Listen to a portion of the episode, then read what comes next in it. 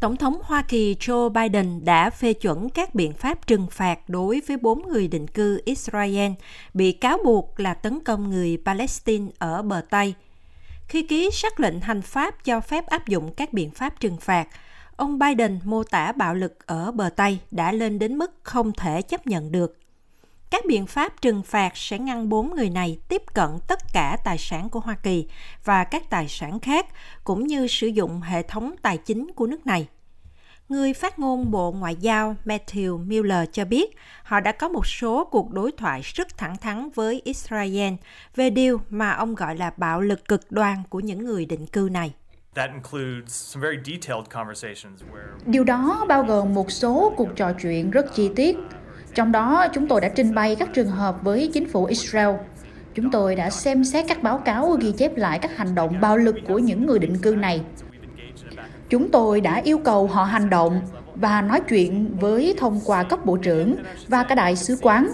Những gì mà chúng tôi thấy qua những lần can thiệp đó trong một tháng, 6 tuần và 2 tháng vừa qua là mức độ bạo lực của những người định cư cực đoan đã giảm đi phần nào, nhưng vẫn chưa đủ Chúng tôi muốn thấy nhiều hơn nữa.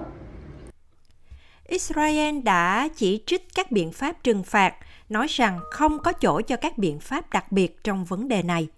Số liệu thống kê của Liên Hiệp Quốc cho thấy các cuộc tấn công của người định cư hàng ngày đã tăng hơn gấp đôi trong gần 4 tháng, kể từ khi các chiến binh Hamas vào ngày 7 tháng 10 thực hiện một cuộc tấn công vào Israel – và Israel đã đáp trả bằng một cuộc tấn công vào giải Gaza do Hamas điều hành. Lệnh của ông Biden là một bước đi hiếm hoi chống lại đồng minh thân cận nhất của Mỹ ở Trung Đông, quốc gia mà ông cho rằng có quyền tự vệ. Tuy nhiên, những nỗ lực của Tổng thống Biden trong chiến tranh vẫn chưa được tất cả mọi người đón nhận. Chuyến thăm gần đây của ông Biden tới Michigan, bang chiến trường quan trọng với mật độ người Mỹ gốc Ả Rập cao nhất cả nước, đã bị lu mờ trước sự giận dữ của người dân. Farah Khan, thành viên của chiến dịch từ bỏ Biden cho biết. Tôi chỉ muốn nói với ông Biden rằng ông hoàn toàn không được chào đón ở Michigan. Niềm tin của chúng tôi dành cho quý ngài thông qua những lá phiếu của chúng tôi đã tăng vỡ khi chúng tôi cảm thấy bị lừa dối và bị cướp đi số tiền mà chúng tôi đã làm lụng vất vả để quyên góp cho quý vị trong lúc quý vị lại cống hiến số tiền đó cho Israel, gây ra sự tàn phá đối với những sinh mạng vô tội. Trong khi đó, ở Thổ Nhĩ Kỳ, các nhân viên đã bị bắt làm con tin tại nhà máy Procter và Gamble như một phần của cuộc biểu tình phản đối chiến dịch quân sự của Israel ở Gaza. Người đàn ông không rõ danh tính được cho là đã vào nhà máy ở tỉnh Kosaeli, bắt 7 người làm con tin. Một bức ảnh được truyền thông địa phương công bố cho thấy một người đàn ông bên trong nhà máy, mặt được che bằng một chiếc khăn quàng cổ của người Palestine và đeo thứ gì đó trông giống như là một thiết bị nổ. Người thân của người đàn ông này nằm trong số những người bị bắt làm con tin cho hay. Tất nhiên là chúng tôi sợ chứ, ai mà không sợ. Anh ta quấn chất nổ vào người, mang theo súng và bắn lên không trung ba lần trước khi bước vào. Bộ trưởng Quốc phòng Israel Yoav Gallant cho biết quân đội của họ gần như đã hoàn thành các hoạt động tại thành phố Khan Yunis của giải Gaza và sẵn sàng tiến xa hơn về phía nam, tới biên giới với Ai Cập. Quân đội đã tập trung tấn công trong những tuần gần đây vào Khan Yunis, cho biết thành phố này là thành trì của Hamas.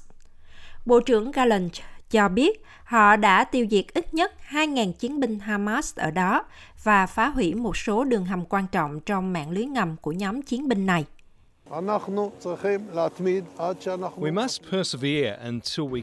Chúng ta phải kiên trì cho đến khi hoàn thành nhiệm vụ của mình. Và nó còn khó khăn hơn nhiều đối với Hamas. Tin tôi đi, họ không có vũ khí, không có đạn dược, họ không có khả năng chữa trị cho những người bị thương. Họ có 10.000 tên khủng bố bị tiêu diệt và 10.000 tên khủng bố khác bị thương và không hoạt động được. Đây là đòn nghiêm trọng xói mòn khả năng của Hamas. Dữ liệu của Liên Hiệp Quốc cho thấy hơn 26.000 người Palestine đã thiệt mạng và hơn 65.000 người đã bị thương kể từ ngày 7 tháng 10 năm 2023.